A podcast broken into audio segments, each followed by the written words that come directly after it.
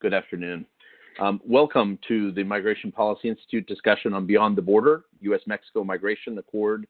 Um, the Beyond the Border, um, how the U.S. Mexico Migration Accord has ushered in sweeping change in Mexico in its first year. We're very pleased to have all of you with us today. Um, we have a, a, report that we have released today, written by my colleague Ariel Ruiz Soto, who you'll hear from in a minute, um, who, which looks at changes in Mexico that have happened as a result of the, the accord that happened just about a year ago between Mexico and the United States, between the two governments. Um, we also have a phenomenal panel that will follow his remarks um, that includes Angela Kocherga, who's now the news director at KTEP uh, TV in El Paso, um, and uh, which is the public TV and radio station in El Paso, longtime border reporter for Belo News, as well as Mexico City bureau chief and, and former professor at, at, ASU at the Cronkite School. Uh, Jeronimo Gutierrez, the former Mexican ambassador to the United States, as well as former head of the NAD Bank, former Mexican undersecretary for North America, for Latin America, and, and for governance. Um, and Roberta Jacobson, Ambassador Jacobson, former U.S. ambassador to Mexico, um, uh, also former assistant secretary for Western Hemisphere, someone who's held all sorts of distinguished diplomatic uh, positions in the United States, um, and now at Albright Stonebridge Group. And so great to have all of you here. About a year ago, the U.S. and Mexico reached an agreement on managing migration. This was done under difficult circumstances. Um, this has set off a series of changes in Mexican immigration policy over the past year, um, as well as concerns around humanitarian issues at the border. Um, you, we have seen subsequent U.S. policies around the COVID epidemic and around asylum that have happened unilaterally since that period, but some of which have had a response from the Mexican government as well. We've seen changes internally in Mexico to its immigration and asylum systems. Um, and we've seen changes in the modalities of cooperation between the two countries. And so we're going to talk, Ariel will really talk about what is, what has happened over the past year um, based on his report. And, and then we'll have a conversation with the, all of the panelists about, about both what this means and, and what future paths might be in store for us. Um, you are, it's great to have you with us. If you would like to um, tweet about this, you can feel free to do so. If you want to send us, if you want to participate in the discussion, you can actually, um, we will have a time for Q&A. You can go to the um, text box, which is on your right, right upper side, I believe, for most of us. Um, and you can type a question in there. We'll answer it during the Q&A period. Um, if you have technical difficulties or a question, you can email us at events at migrationpolicy.org or tweet at us um, at Migration Policy. Um, and thank you for being with us. We look forward to a, a uh, a very lively um, and informative conversation. And let me turn first to Ariel Ruiz, Associate Policy Analyst at Migration Policy Institute, someone I've had the pleasure of working with on a number of different projects, um, prolific author, researcher, um, both on U.S. policy and U.S., Mexico, Central American migration policies. Ariel, tell us about what's happened over the past year. Thank you, Andrew, and thank you to all of the, all of you joining us remotely, uh, especially in the very difficult circumstances that we all live in. Um, following the months of, I'll be trying to be as brief as possible so we can have as much conversation.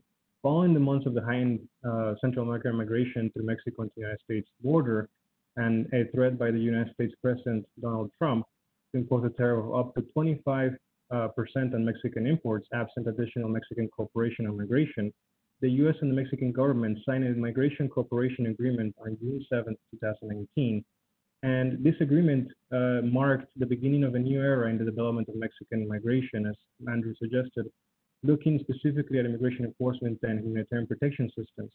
And this policy that we'll go over today and the what's available online examines how the agreement and subsequent measures in the United States, as well as the COVID-19 pandemic, have reshaped Mexico's response to migration in the years since this agreement was signed. So after three, years, three days of negotiations, the U.S the US and Mexico came up with a joint declaration that contained five key components.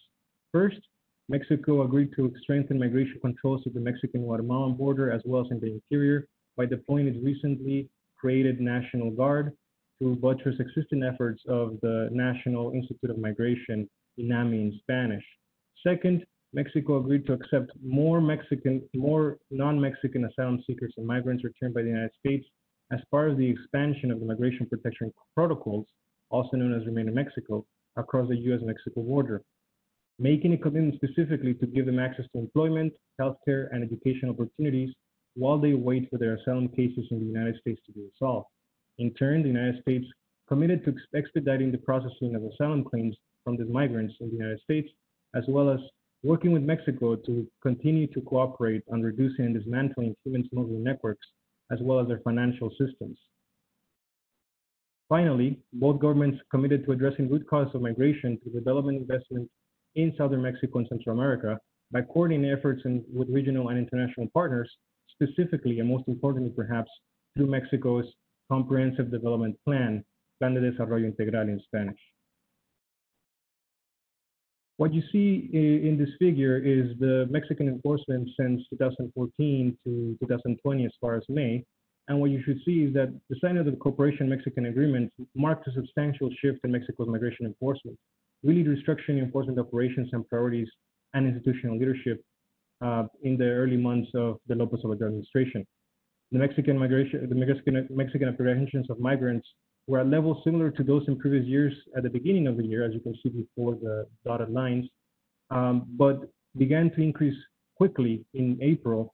And by June, Mexican authority, when the agreement came into effect, Mexican authorities had made 31,000 apprehensions of migrants and 22,000 returns, which came to be the highest month of enforcement in, of June on any on record since at least in 2001, which is the figures we received. Figures through 2007 to September 2019, just weeks after the agreement, the agreement's 90-day review period, demonstrated a dramatic increase in enforcement. Mexican migration apprehensions, uh, Mexican migration uh, authorities apprehended 81,000 migrants through from June through September, which is a 76% increase over the 46,000 they apprehended the same period on, in 2018. Migrant returns also rose by 69% from 37,000 to 62,000 between the two periods. Nonetheless, while migrant enforcement activities increased in the summer 2019, they did not surpass the levels of 2015 when the Mexican authorities implemented the Southern Border Program, Programa Frontera Sur. In, and in all of 2019, Mexico made 187,000 apprehensions of migrants and 181,000 returns. And you can see again here to the dotted lines the period that we discussed.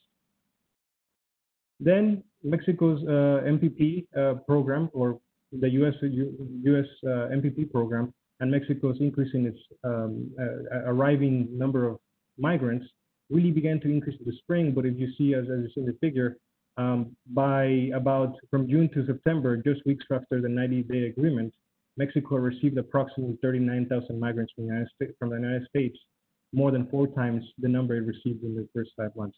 And just quickly, for those of you new to MPP, it's a program that allows migrants to be returned to Mexico while they wait for their immigration hearings in the United States. So what you can see here is that at the same time, Mexican migration authorities increase their capacity as well to be sent to, to receive additional migrants being sent back from about 100 people daily to about 500 in some locations. By November, MPP indeed was operational in nearly all sections of the US-Mexico border. However, um, U.S. logistical and administrative issues in processing MPP and Mexico's limited shelter capacity have raised significant concerns about the dangerous conditions these migrants returning face while waiting in Mexico. Some migrants have found discrepancies in their notices to appear in U.S. courts. Others have not been properly notified by uh, and had administrative errors in those notices. Um, and the, although the Mexican agreement established two shelters, one in Ciudad Juarez and another in Tijuana, most of the responsibility to provide a daily service to these migrants continues to rely on civil society shelters and organizations that have a strained capacity. In total, estimates suggest that these civil society organizations are still continuing to receive more migrants and they are running out of funds, as was mentioned specifically with COVID enrollment. Um, in border cities that do not have the shelter capacity, a lot of, for example, uh, Matamoros, Tamaulipas, migrants have resorted to using and making and having into living in precarious makeshift camps that are prone to flooding, flooding and other conditions. At the same time, multiple human organizations have documented this migrants' exposure to, to dangerous conditions. For example, one study found that more than 20% of, Mexi of migrants returned to Mexico were threatened by violence, while another tracked more than 800 public reports of murder, torture, rape, kidnapping, and other violent attacks of, against asylum seekers and other migrants returned to Mexico. For the other um, elements of the agreement, it's unclear and have received uh, mixed results. It is unclear, for example, whether the U.S. processing of asylum cases has improved significantly over the period that uh, the agreement covered, and it is uh, what we have received or seen gradual improvement in the dismantling of human smuggling networks, especially those of transport and buses that are smuggling migrants from southern Mexico to northern Mexico. We still don't know how widespread or how they will continue specifically in the, the current conditions. Um, also, the U.S. and Mexico have had different development assistance priorities in how they invest in Mexico, in southern Mexico and Central America, including in the United States pauses and reductions in U.S. funding that have changed just recently, and in Mexico with uh, still unclear results of two of its main programs in terms of investment that are really made to produce more uh, opportunities of employment for migrants that are that would be coming to the United States.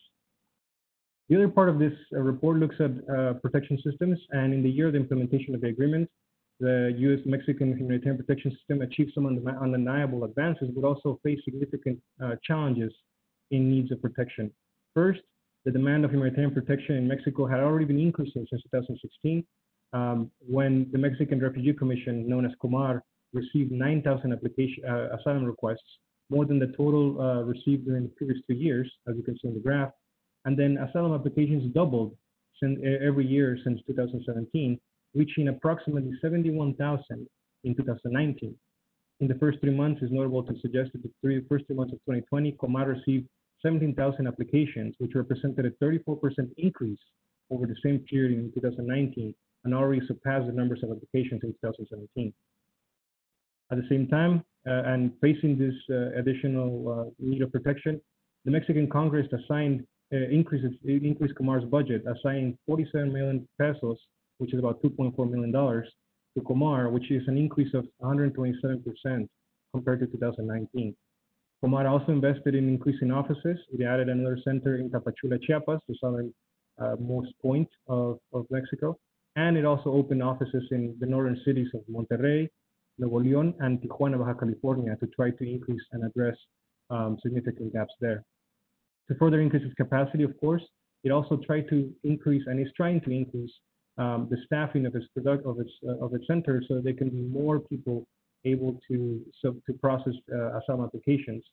And while these were good intentions, it's still unclear whether the current conditions with COVID-19 are going to delay in some way uh, and make it more difficult for Comar to meet the demands uh, of protection as it increases in the region. So perhaps one of the most important things that we discover in this report is that both the U.S. and Mexico are still adapting to trying to changes in the Mexican uh, or in the on the in the virus pandemic, and specifically Mexico has will continue to work with, with the United States. One evidence of this is the is that when the United States uh, implemented a CDC rule known as Title 42, Mexico that basically allows or impedes uh, migrants to enter the United States and returns them to Mexico. Mexico accepted to receive an additional number of migrants, and by the end of April 2020, U.S. Border Patrol had already expelled more than 20,000 migrants, um, and the majority of them to Mexico. And in May, the Trump administration extended this policy indefinitely. At the same time, um, protests of and critiques of the health precautions in detention centers and other places that are helping and servicing migrants grew dramatically in the spring of this year. And as these uh, as these actions increased, more of them also tried to, more the Mexican government tried to release some pressures by working with migrant organizations and releasing most of its migrants from the detention centers that it had. The latest figures we have is that about 200 migrants continue to be detained in these conditions and that they're doing better to try to continue these agreements. Perhaps one last point on this to try to uh, give a summary of this is that at the same time the COVID uh, pandemic affected the humanitarian conditions, it also made more difficult for Mexico to apprehend and report or return migrants to the regions because of the different restrictions on mobility and other policies that limited movement, specifically with Guatemala. And as you may have heard, this, this led to some uh, points where migrants were left uh, without protection on the southern border. So the takeaways points of at least for, that I wanted to try to stress for this conversation is that increased enforcement and demand for asylum in Mexico have exposed significant weaknesses the systems to manage migration and protect vulnerable populations over the last year after the, um, the agreement. At the same time, that without additional capacity and infrastructure, returning large numbers of migrants may exacerbate some of the serious challenges of Mexican border communities and really Mexicans as well living in these communities face. And finally, that thinking more forward about this, Mexican uh, modernization, modernization efforts will ultimately depend on having a balance of migration enforcement and human, human protection capacities in face of future pressures from the United States. This is something that we can that, will, that we can expect to continue to see, and that we should that we at MPI are going to continue to follow very closely to try to determine what the effect in the coming years will be. With that, I will pass it back to Andrew. Thank you, Ariel. That's great. Um, and and we will turn now to our panel to discuss this, to talk about what this looks like on the ground in the diplomatic relationship. And we'll go first to Angela Kocherga, um, who is news director at uh, KTEP, the public radio station in El Paso, as well as directing Borderzine, which I recommend to all of you, by the way, at, at UTEP uh, Magazine, and as well as many other things, and a former winner of the Maria Moors Cabot uh, Prize as well. So, Angela, what does this look like uh, the, as you report from this on the border? Well, first of all, thank you, Andrew, and the Migration Policy Institute, and of course, Ariel, that very insightful report. Um, a year later, I, I, just can't believe much has happened. Um, I'm also very honored to be included in this conversation with Ambassador Roberta Jacobson and Ambassador Jeronimo Gutierrez. Um, honor both of you and, and, look forward to hearing your comments. I've been invited to give you kind of the view from the ground, from the border. Um, I'm here in El, El, Paso Juarez, the Paso del Norte region. So greetings from the border. Saludos desde la frontera norte or sur, depending on where you're where you're looking at it. Um, I've been reporting on on these issues for many many years, and uh, it, has been astounding. And I'm sure for you, you know, we used to look at these trends year to year or even over decades. Uh, now we're looking at things uh, month to month, week to week, today sometimes. Uh, nowhere have we seen the impact of these policies more directly than uh, right here on the border uh, on both sides. And uh, just to give you a sense, it was exactly a year ago I was reporting uh, in Ciudad Juarez as that National Guard uh, force was deployed by President Lopez Obrador to both of Mexico's borders. Here we saw immediately uh, a dramatic impact. Um, I saw something I never imagined I'd witnessed. I, I saw migrants, Central American migrants, parents and children trying to sneak out of Mexico, trying to evade the National Guard uh, and and run to the border patrol on the other side of uh, Rio Grande up the fence so they could turn themselves in and ask for asylum. So really, kind of a reversal of roles. Um, the Trump administration has wanted a wall, and we do have a, a barrier along stretches of the border. Um, but what we really saw that was effective was Mexico taking action uh, in an enforcement role and that human wall of, of the National Guard uh, along this stretch of border, uh, really deterring people Central Americans from trying to reach uh, the U.S., at least temporarily. Some people got pushed to more remote stretches of border, uh, more risky routes, and of course, that also benefited uh, organized crime that moves people up and down, down the border. Um, so, so that was uh, astounding. Um, this is so complex, and there were so many impacts. I thought I'd figure out a way to kind of tell you through through one example of the evolution of, of, of the, the migration uh, uh, policy the impact here on the border. Um, many of you might be familiar with Annunciation House. It's a nonprofit um, organization based in El Paso, been here for decades, run by Ruben Garcia. And uh, he calls hospitality centers, uh, they're temporary shelters for migrants um, who, who come through here on the way, uh, usually uh, while they're waiting for their immigration. They stop here on the way to the cities where they have relatives. Um, Annunciation has been around for a long, long time, dates back to the 80s when the original refugees that were served were coming from Central America from countries where there was civil war. Most recently, uh, the influx was Central American parents and children looking for asylum. And just in, in the last year uh, and a little bit more, Ruben has had to, an Annunciation House, adapt in, in remarkable ways very quickly. First, from individual uh, migrants, uh, adults, to, handle family units, families, parents, and children. Then the numbers became so, so large, we had to reach out to other faith-based organizations. Um, Annunciation House uh, partnered with uh, in the whole region to to receive these families temporarily. Uh, eventually, numbers became so large that uh, uh, Annunciation House uh, opened a temporary temporary what they call a respite center, hospital hospitality center in a, a um, warehouse that was converted to, to receive uh, families, again, temporarily coming through here on the way to U.S. cities where they would wait out their immigration hearings. With MP, the remain in Mexico or return to Mexico, and, and the National Guard, the no, the flow uh, almost uh, from one day to the next uh, dropped dramatically, and, and the number of people coming into the U.S. and at least uh, needing some sort of shelter went down uh, to very low numbers. Then Ruben uh, and Annunciation House reached out to Mexican shelters and Mexican authorities to see how they could partner and help people who are now stuck in Mexico. Um, and so that was the adapting there. And Mexican shelters, nonprofits, have really done a, a remarkable job with limited resources, as Ariel pointed out. Local communities trying to do the best they can. Um, a lot of them faith-based, like uh, Casa del Migrante. And of course, we do have a, a government shelter, a government finance shelter in, in Juarez that has been um, essential for to deal with the sheer numbers of people coming through. Um, the pandemic has created new pressures. Um, we see uh, now there's a hotel set up, uh, uh, what they call it's the Hotel Flamingo, but you don't go there for a vacation. You're there if you're a migrant arriving and need to be quarantined, uh, migrant families for two weeks sure that you know you're able to go on to one of the other shelters that you're not going to uh, be um, carrying the virus. There have been some minor outbreaks in, in shelters here, and real concern on the part of health authorities in Ciudad Juarez that there could be an, as, as in health uh, authority here put it, uh, an explosive um, outbreak if if this spreads in some of these overcrowded shelters.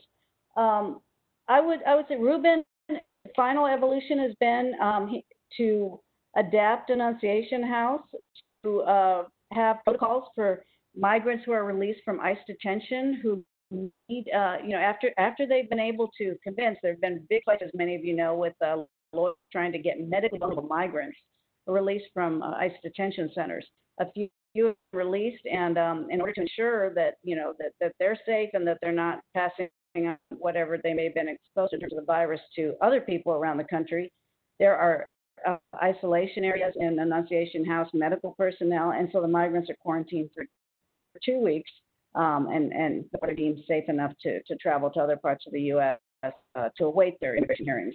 But but really, um, at this point, the humanitarian and pandemic uh, crisis has has converged to create some real pressures, a pressure cooker situation, I'd I'd say for especially Mexico, where the bulk of, of migrants are are stuck and uh, dealing with the economic downturn, the health situation, and some of the uh, organized crime targeting of migrants that Ariel uh, documented in his report that we all have, uh, have heard about. And, and, I've interviewed people who, have been in those kidnapping ransom situations where they're held until their family member in the U.S. can uh, pay that ransom. Um, I think that our big questions going forward uh, researchers and reporters are to track uh, the migration, uh, what has happened to many of the migrants. Some have gone home. They've told me we don't have a support system in Juarez. We can't, we're parents of young children. We can't be working. We have nowhere for our children. We're, uh, it's a very risky situation um, safety wise. So some have gone home. Others said we can't go home. They stayed, especially the Cubans. And they've really been resilient and building their own communities and businesses. And there's a lot of great Cuban restaurants in Juarez now for those of you who visit. So we're seeing that, and they're they're staying and making a home, and probably not. Uh, they seem as concerned about reaching the U.S. right now. And then finally, we have to figure out what has happened that disappeared. So that, that will be our big challenge uh, in, in the near future. I look forward to your questions. Thank you, Angela. That was great.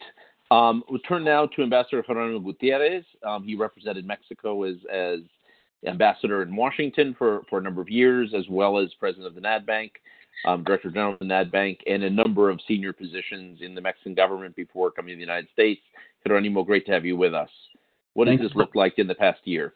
Thank you very much, Andrew. Uh, I, I also want to congratulate uh, Ariel for a wonderful work and a very good paper and it's a pleasure to be with Angela and Ambassador Jacobson as always. I, I really look uh, have looked forward to, to this occasion. So let me let me first start with the obvious, but is I think that we must we must recognize that U.S. and Mexico migration policy will never be the same. But nevertheless, we do have, I think, both countries have a vested interest in trying to work and cooperate as much as possible. And that is much more easier said than done. And I think we have to recognize that. And I think we have to recognize that the situation we're in, and that started basically, you know, 2000. We, we had a peak in 2014, 15, uh, in terms of the regional migration phenomenon, and then again 2017, 18, 19 and it's uh, you know it, it, has been very difficult. It's not a, a I don't think it's a, a, place where we want to remain too long. I think it's a, a, a relatively patched up solution to a very complex phenomenon.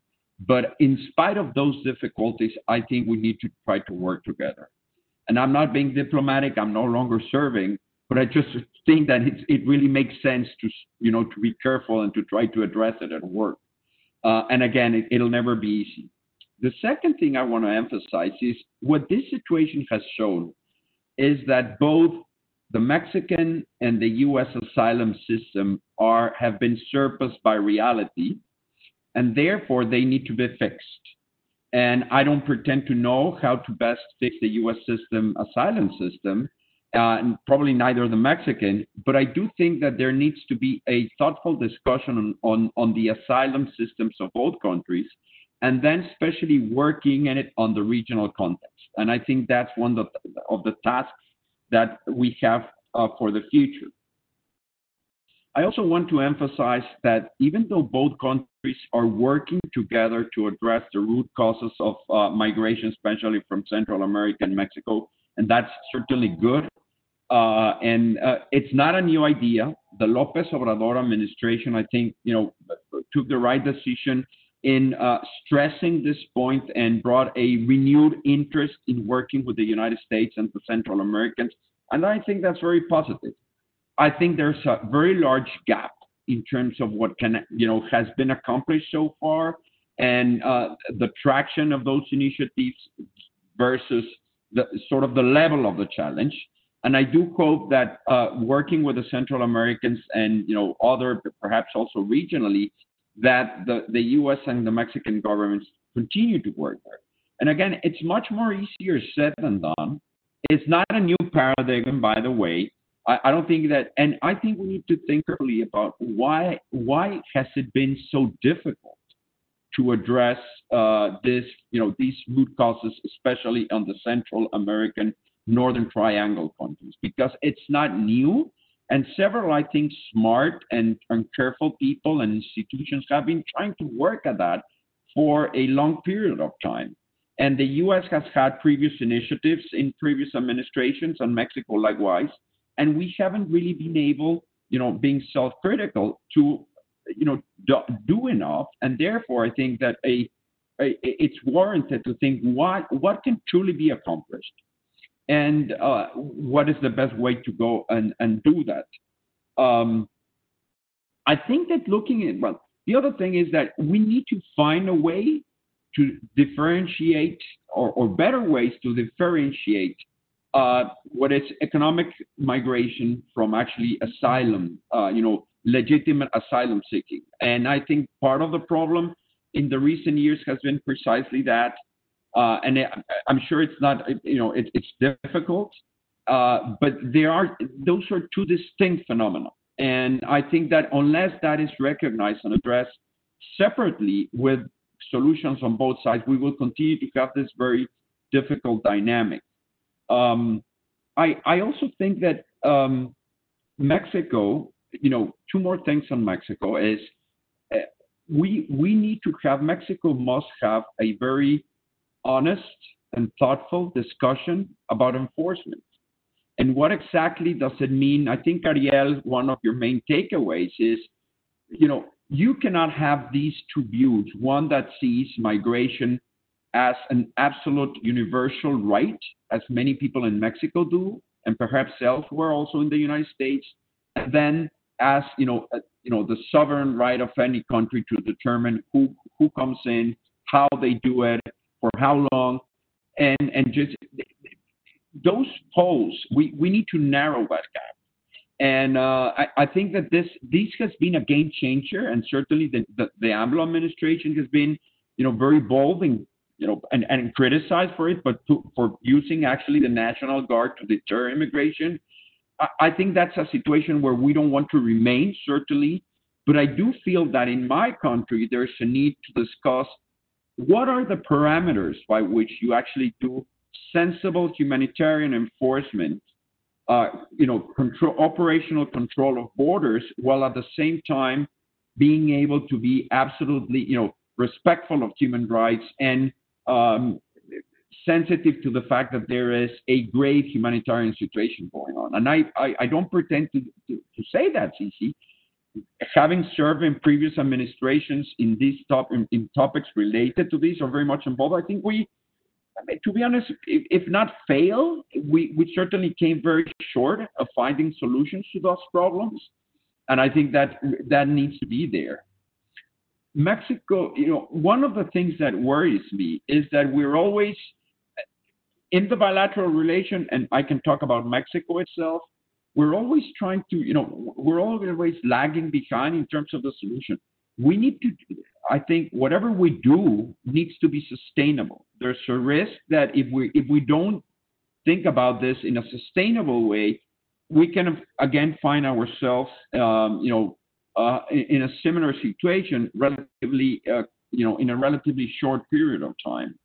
And I think that the sustainability of a new migration policy depends on two or three factors. Number one, money, money, and money. If Mexico is so proud about being a country, and I think we are, of destiny, of you know, for migrants, of transit, and also of origin, we need to put our you know mouth where the um, our money where the mouth is, and try to really devote you know, significant resources to addressing this, and we have not done enough. And I think that's that's that's a problem. The other one is we need a.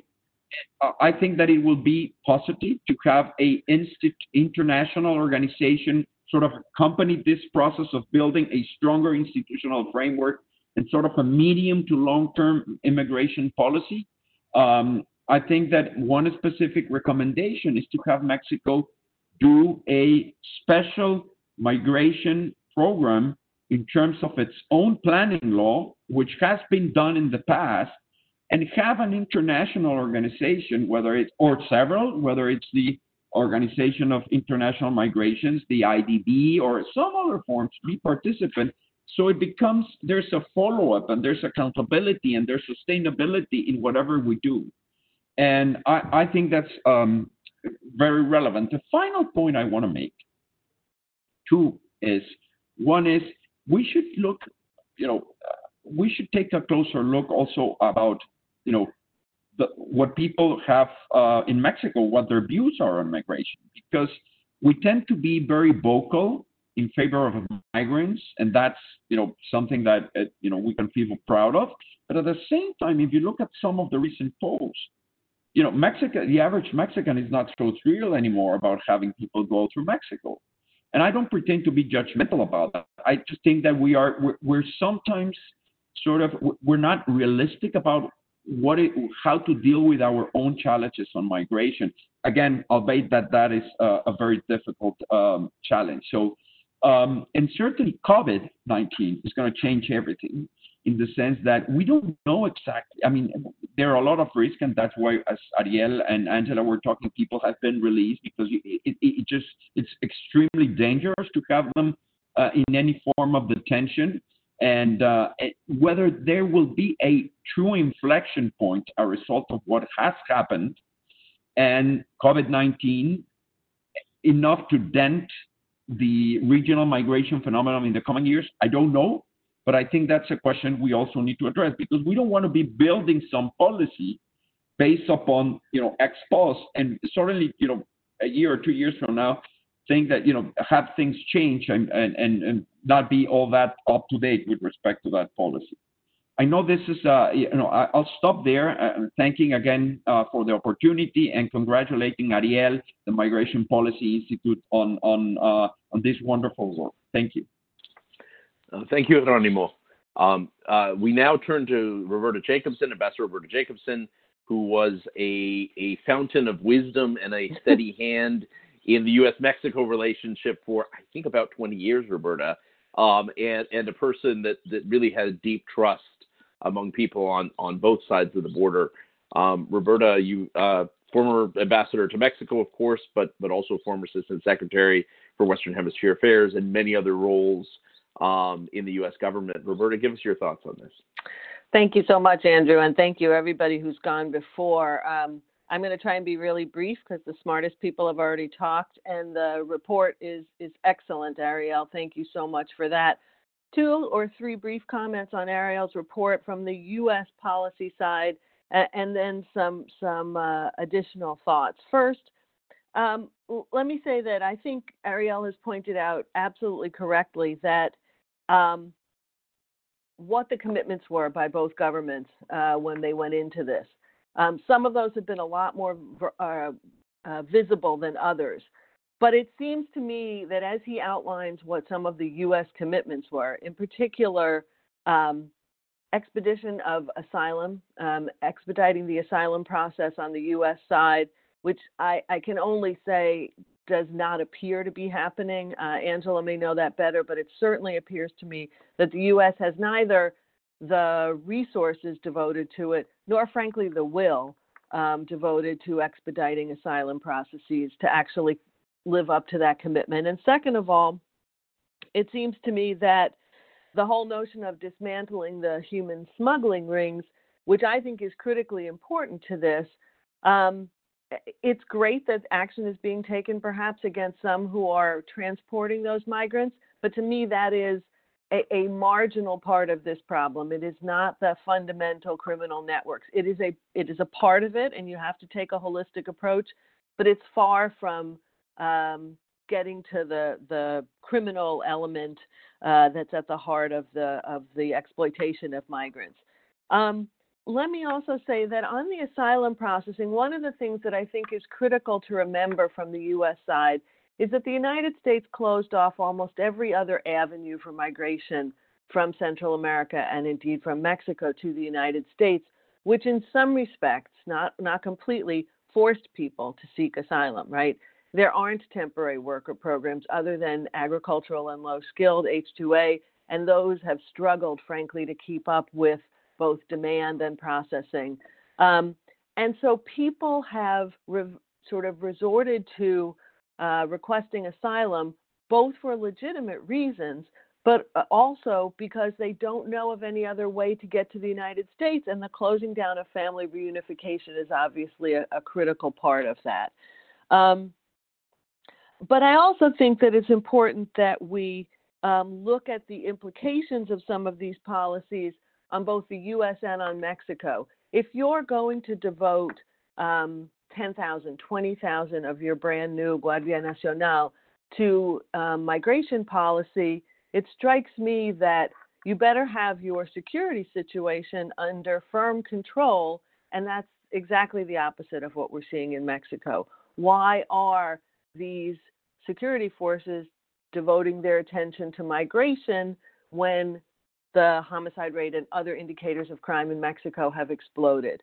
Um, again, that underscores, I think, will this policy be sustainable over the long term if and when, because I suspect they will, numbers rise again? Do we go back to um, threats of tariffs or trade wars, uh, which I think really is the only reason uh, that Mexico agreed to the Remain in Mexico policy initially? A couple of other thoughts outside the uh, the paper um, on the U.S. side. First, I think as we approach uh, the 2020 presidential election in the United States, it is an excruciatingly difficult balancing act for any presidential candidate. Um, perhaps any presidential candidate who isn't uh, President Trump, but, but I'll leave that aside. And that is how do you signal a more humane, a more balanced policy without signaling that people should be prepared to come immediately after Inauguration Day. And that is problematic, I think, for Democratic candidates in general. Um, and so any transition away from what I see as highly draconian policies on the U.S. side, I think will probably have to be done slowly to unwind them because otherwise there is a tendency to see this rush to the border, which unfortunately, again, will kick up backlash. But the second thing I think is important to connect the COVID 19 um, pandemic and migration policy because it is being used as an excuse to implement certain, even more extreme migration crackdowns um, on the basis of public health. That's certainly what we've seen. Ariel points out the extension of Title 42, the CDC rule, um, ad infinitum or indefinitely at this point. Um, it is being implemented for public health reasons, which probably um, could have been defined more narrowly, was to be in place, I think, till June 22nd. Now that's indefinite. And that is because it is something that the administration would have liked to do anyway. Finally, I will say this insta- the unsustainability on the Mexican side for reasons of security, uh, as well as I think political reasons, um, mean that at some point these kinds of U.S. policies will come a cropper, I think, with Mexico. And the extent of that cooperative relationship will be tested very severely. Um, and I, I guess I can only hope that they are tested in a period when the countries are growing economically again and when their COVID uh, 19 virus has receded a little bit so that more sort of rational policymaking can take over. I'll stop there. Thank you, Andrew, very much. Thank you, Roberta. That was great. Let me um, uh, let's turn now to questions. We've already gotten a number of questions, so if, feel free if you want to jump into the Q and A. You can type into the chat area in the Q and A area on the right upper side of your screen. Let me read the questions we've had for now, and we can we will go to the panelists to get their responses. One is what are we seeing in terms of COVID-19 infection rates in border communities, given the expulsions to the border communities from the United States? Um, is there U.S. Mexico cooperation on dealing with COVID 19 in the border region? Uh, how is the comprehensive development plan being implemented by both the Mexico and U.S. governments? This is the plan that was developed at the instigation of the Mexican government early in Lopez Obrador's administration. Um, and how, and there's another question on how Mexico is dealing with the expulsions in general. What measures are in place to take people in who are expelled, um, which is different from MPP, right? There are two channels there are really three channels of people, right? There are people waiting in MPP. There are people being expelled back to Mexico who are not Mexican and or from different regions of Mexico or from Central America, and then obviously you have people who are who are metering who are also waiting for for an asylum hearing, probably to be turned away or put in MPP. Um, so at least three streams of people waiting in border communities right now. Um, let's start with those. Uh, oh, has Mexico received? Here's a question. Has Mexico received um, any monies related to the MPP agreement? Is there money that changed hands? And uh, to what extent has the compatibility of nationalist policies on either side of the border allowed for this agreement? How would Mexico react to change in U.S. migration policy? And uh, thanks to Ambassador Jacobson from Teresa Brown for raising the issue of what a new administration could do to amend current policies. Um, let's go back to the panelists and uh, let's go in the order we had. Ariel, let's start with you and we'll go through the panelists in order. Sure. I think I'm. I, I think I can. There's some questions that I, I, don't know immediately the answers to. I think there's not a lot of information on this, but I can shed a, a couple of points. The first one that I think should be should be made more clear is what happens under the Title 42 expulsions to Mexico. And so when somebody is expelled from the United States to Mexico, what happens, at least as far as we know, is that that migrant is given an opportunity in Mexico to either stay there if they've had a previous legal status in Mexico, for example, if they had previously received asylum there, um, or they're um, allowed or they have the opportunity to request asylum in Mexico like everybody else does, uh, which would take in this period of COVID-19 with everything that's, that's slowing down, would take a number of months. Um, and then finally, they're also offered an opportunity to be returned voluntarily to their countries of origin it is at least according to some of the media reports that we've seen, most of the people who are being expelled are actually being choosing to be returned voluntarily to their countries of origin. Um, again, it's not a clear process, and we still would uh, want to know more about how or who is being expelled in the United States, who is being chosen to be chosen to be um, to be expelled by the U.S. But the clear factor here is that Mexican immigration authorities are trying to understand and have these three options for migrants at the same time as some of these migrants who may be choosing to stay in Mexico for uh, the short or longer period of time will be continuing to face, uh, you know, limited resources on the northern, on Mexico's northern border and in the interior, in Mexico City, I think there has been some movements and some organizations and, and city efforts to address more migrants there have been successful. But the reality of this too is that not all migrants are going to Mexico City, and in fact, some of them may be less, may have less access to to, to services and resources if they're going to their states that are not as um, as better as equipped to do that. And then just briefly on the on the, um, the com comprehensive uh, development plan, it is something that the Mexican government has um, saw as, as its main one of its main components to, to, to solve the issue of migration or to at least try to reduce it. Um, but so far, there are only two programs that the Mexican government has engaged with Central America specifically on this. One of them, and they fall under this plan. One of them is a Sembrando Vidas, which is a plan to try to increase employment in agricultural settings in Mexico or in the countries of origin that actually started with a similar program in Mexico. And the second program that is meant to help and increase employment among youth who would otherwise be uh, perhaps uh, inclined to migrate to the United States. Those are two programs. They, um, on, you know, they have seen uh, significant, at least some funding from the Mexican government, but we still don't know enough about the results to verify that they're being successful at that time. And in the larger picture, what other programs the Mexican government, in addition and in, in, in cooperation with the United States, how they can continue to build on this on these two points. So I'll pass the other questions to to the other panelists. Great, um, Angela. I would say that um, as I can comment on the COVID cross-border cooperation, I did a story a few weeks ago on uh, contact tracing uh, across borders. Uh, we have very close-knit border communities, and we have uh, in, in, El Paso and Juarez authorities work together to contact trace. Uh, the border is closed to all essential uh, travel, and for us, though, that there are a lot of essential people going back and forth. People have relatives on both sides, whether they're you know elderly parents in Mexico or you know children. People work and do essential jobs on both sides of the border, and so we still have significant people going back and forth. And so contact tracing is happening. Um, when there's someone, there have been multiple cases in El Paso. Uh, people also have been in contact with visited friends and family in Juarez, and people have ended up hospitalized here. They've had to reach out to those other relatives and, and coworkers because you know people living uh, and working in, in very, very quarters.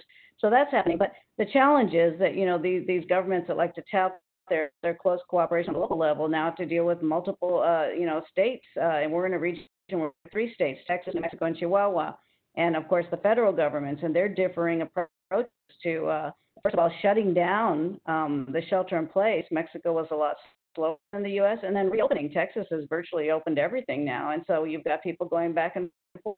So that is that is a challenge and, and a hazard, and uh, so trying to figure out how to how to handle that when you have people going back and forth out with these very close connections. Thank you, Angela. Um, and we also have a question. Let me throw in also, um, if Geronimo and Roberto want to answer it from Gustavo Mohar, who is a great expert in Mexico on migration, as well as a board member of MPI. Gustavo, great to have you here. Is what will COVID 19 change in U.S. immigration policy? Will it change things on, on temporary workers, for example, or on legal border crossings, on legal transit across the U.S. Mexico border, or anything else? So, Geronimo.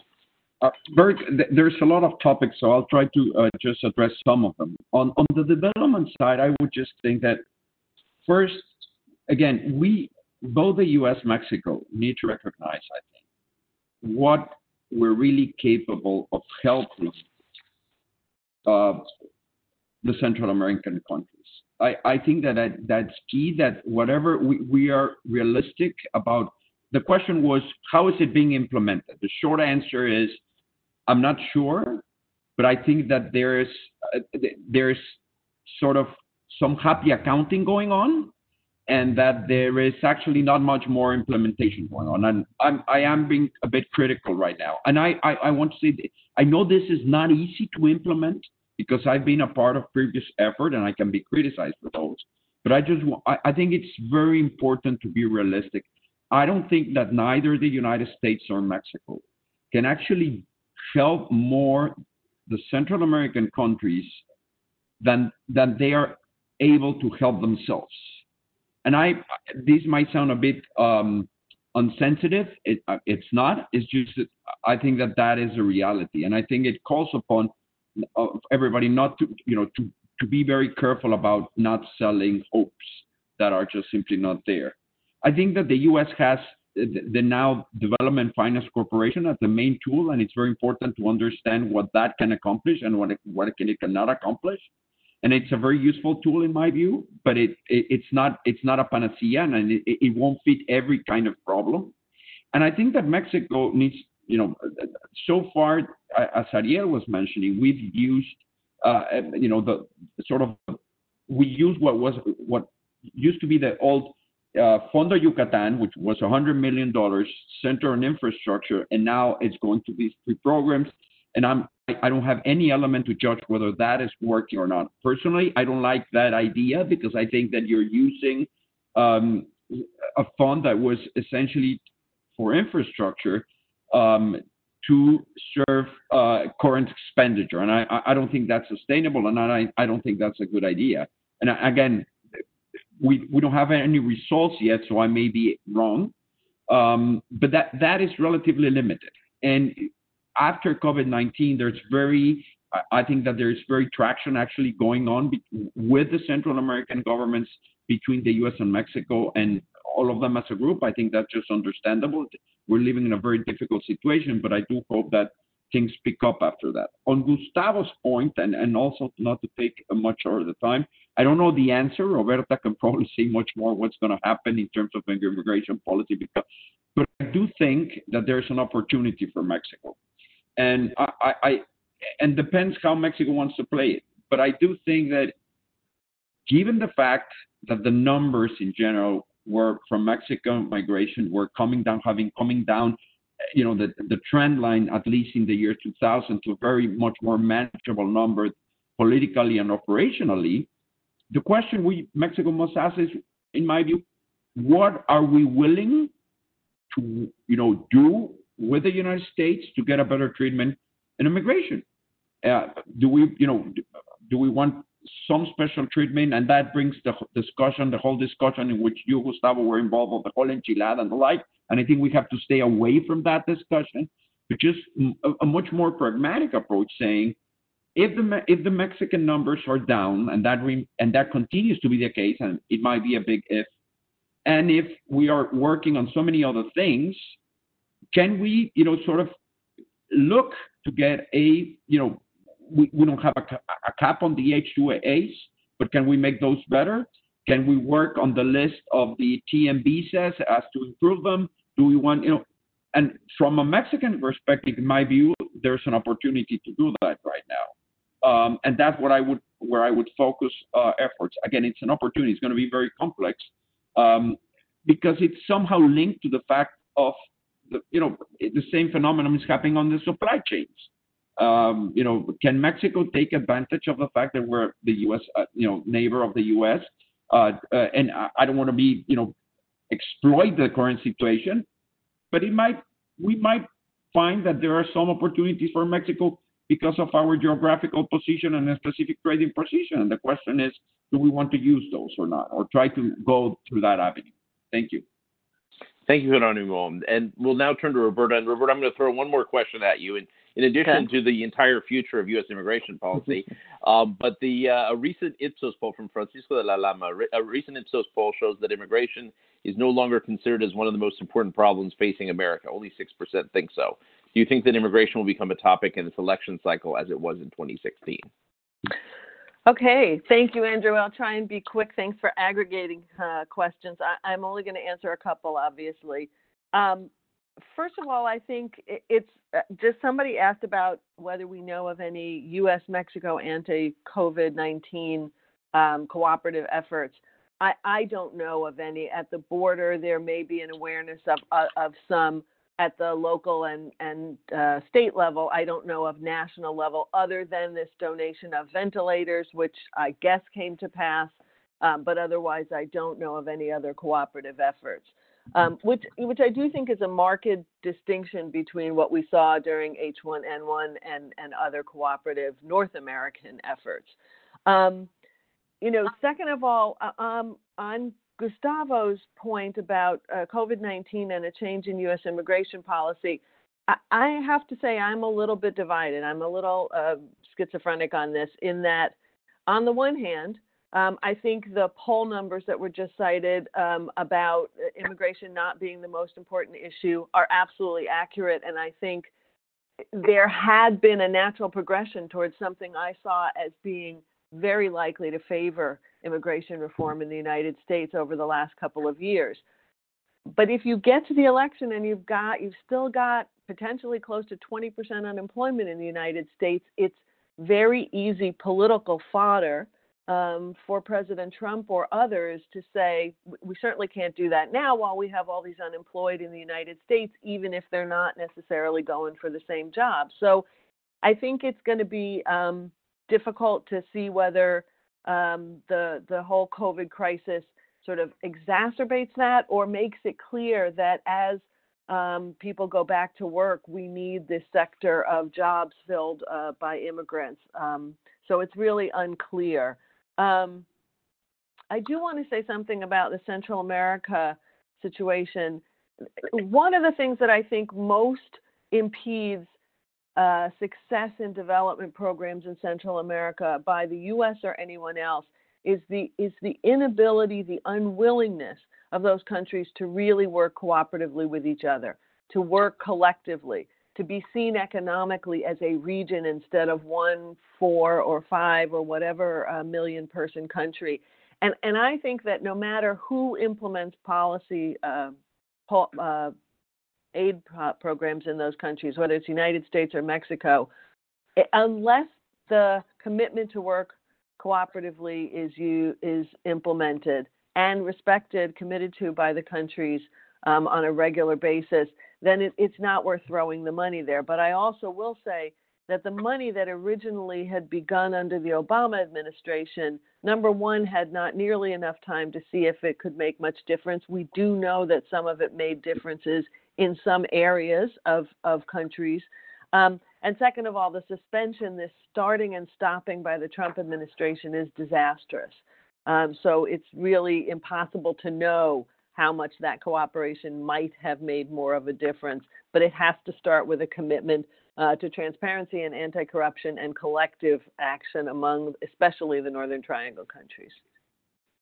Great. Thank you, Roberta. Um, we are really at the end of our hour. I know we could go on, and there's been some additional questions. I'm going to answer just one because it, it came in on any specific protections for unaccompanied children who are being expelled to Mexico from Marcia Griffin. Um, in theory, um, unaccompanied children are not being expelled to Mexico. The, the understanding is they are not. In reality, what we do know is that that children who claim to be with groups sometimes are sent back and are technically unaccompanied minors. Um, they are not with immediate family members, um, and there does not seem to be any specific provision for that, right? I mean, it's it's a much lower standard than what existed in in deciding who is an unaccompanied minor at another point, and and that is a problem that really needs to be addressed. That's a major issue at this moment um, that is a vulnerability for unaccompanied minors. Um, I would go back to the, the group, but we are out of time. This was a fabulous discussion. Ariel, congratulations on the report. Thank you for putting that out there. Thank you to our wonderful panelists, to Roberta, Geronimo, to Angela. Um, yeah, really a great discussion, and I wish we could have another hour with you guys, but I know you all have busy schedules and other things to do. And thank you to the 350 people that joined us uh, for this conversation today. Yes. Take care. Enjoy. Thank you very much.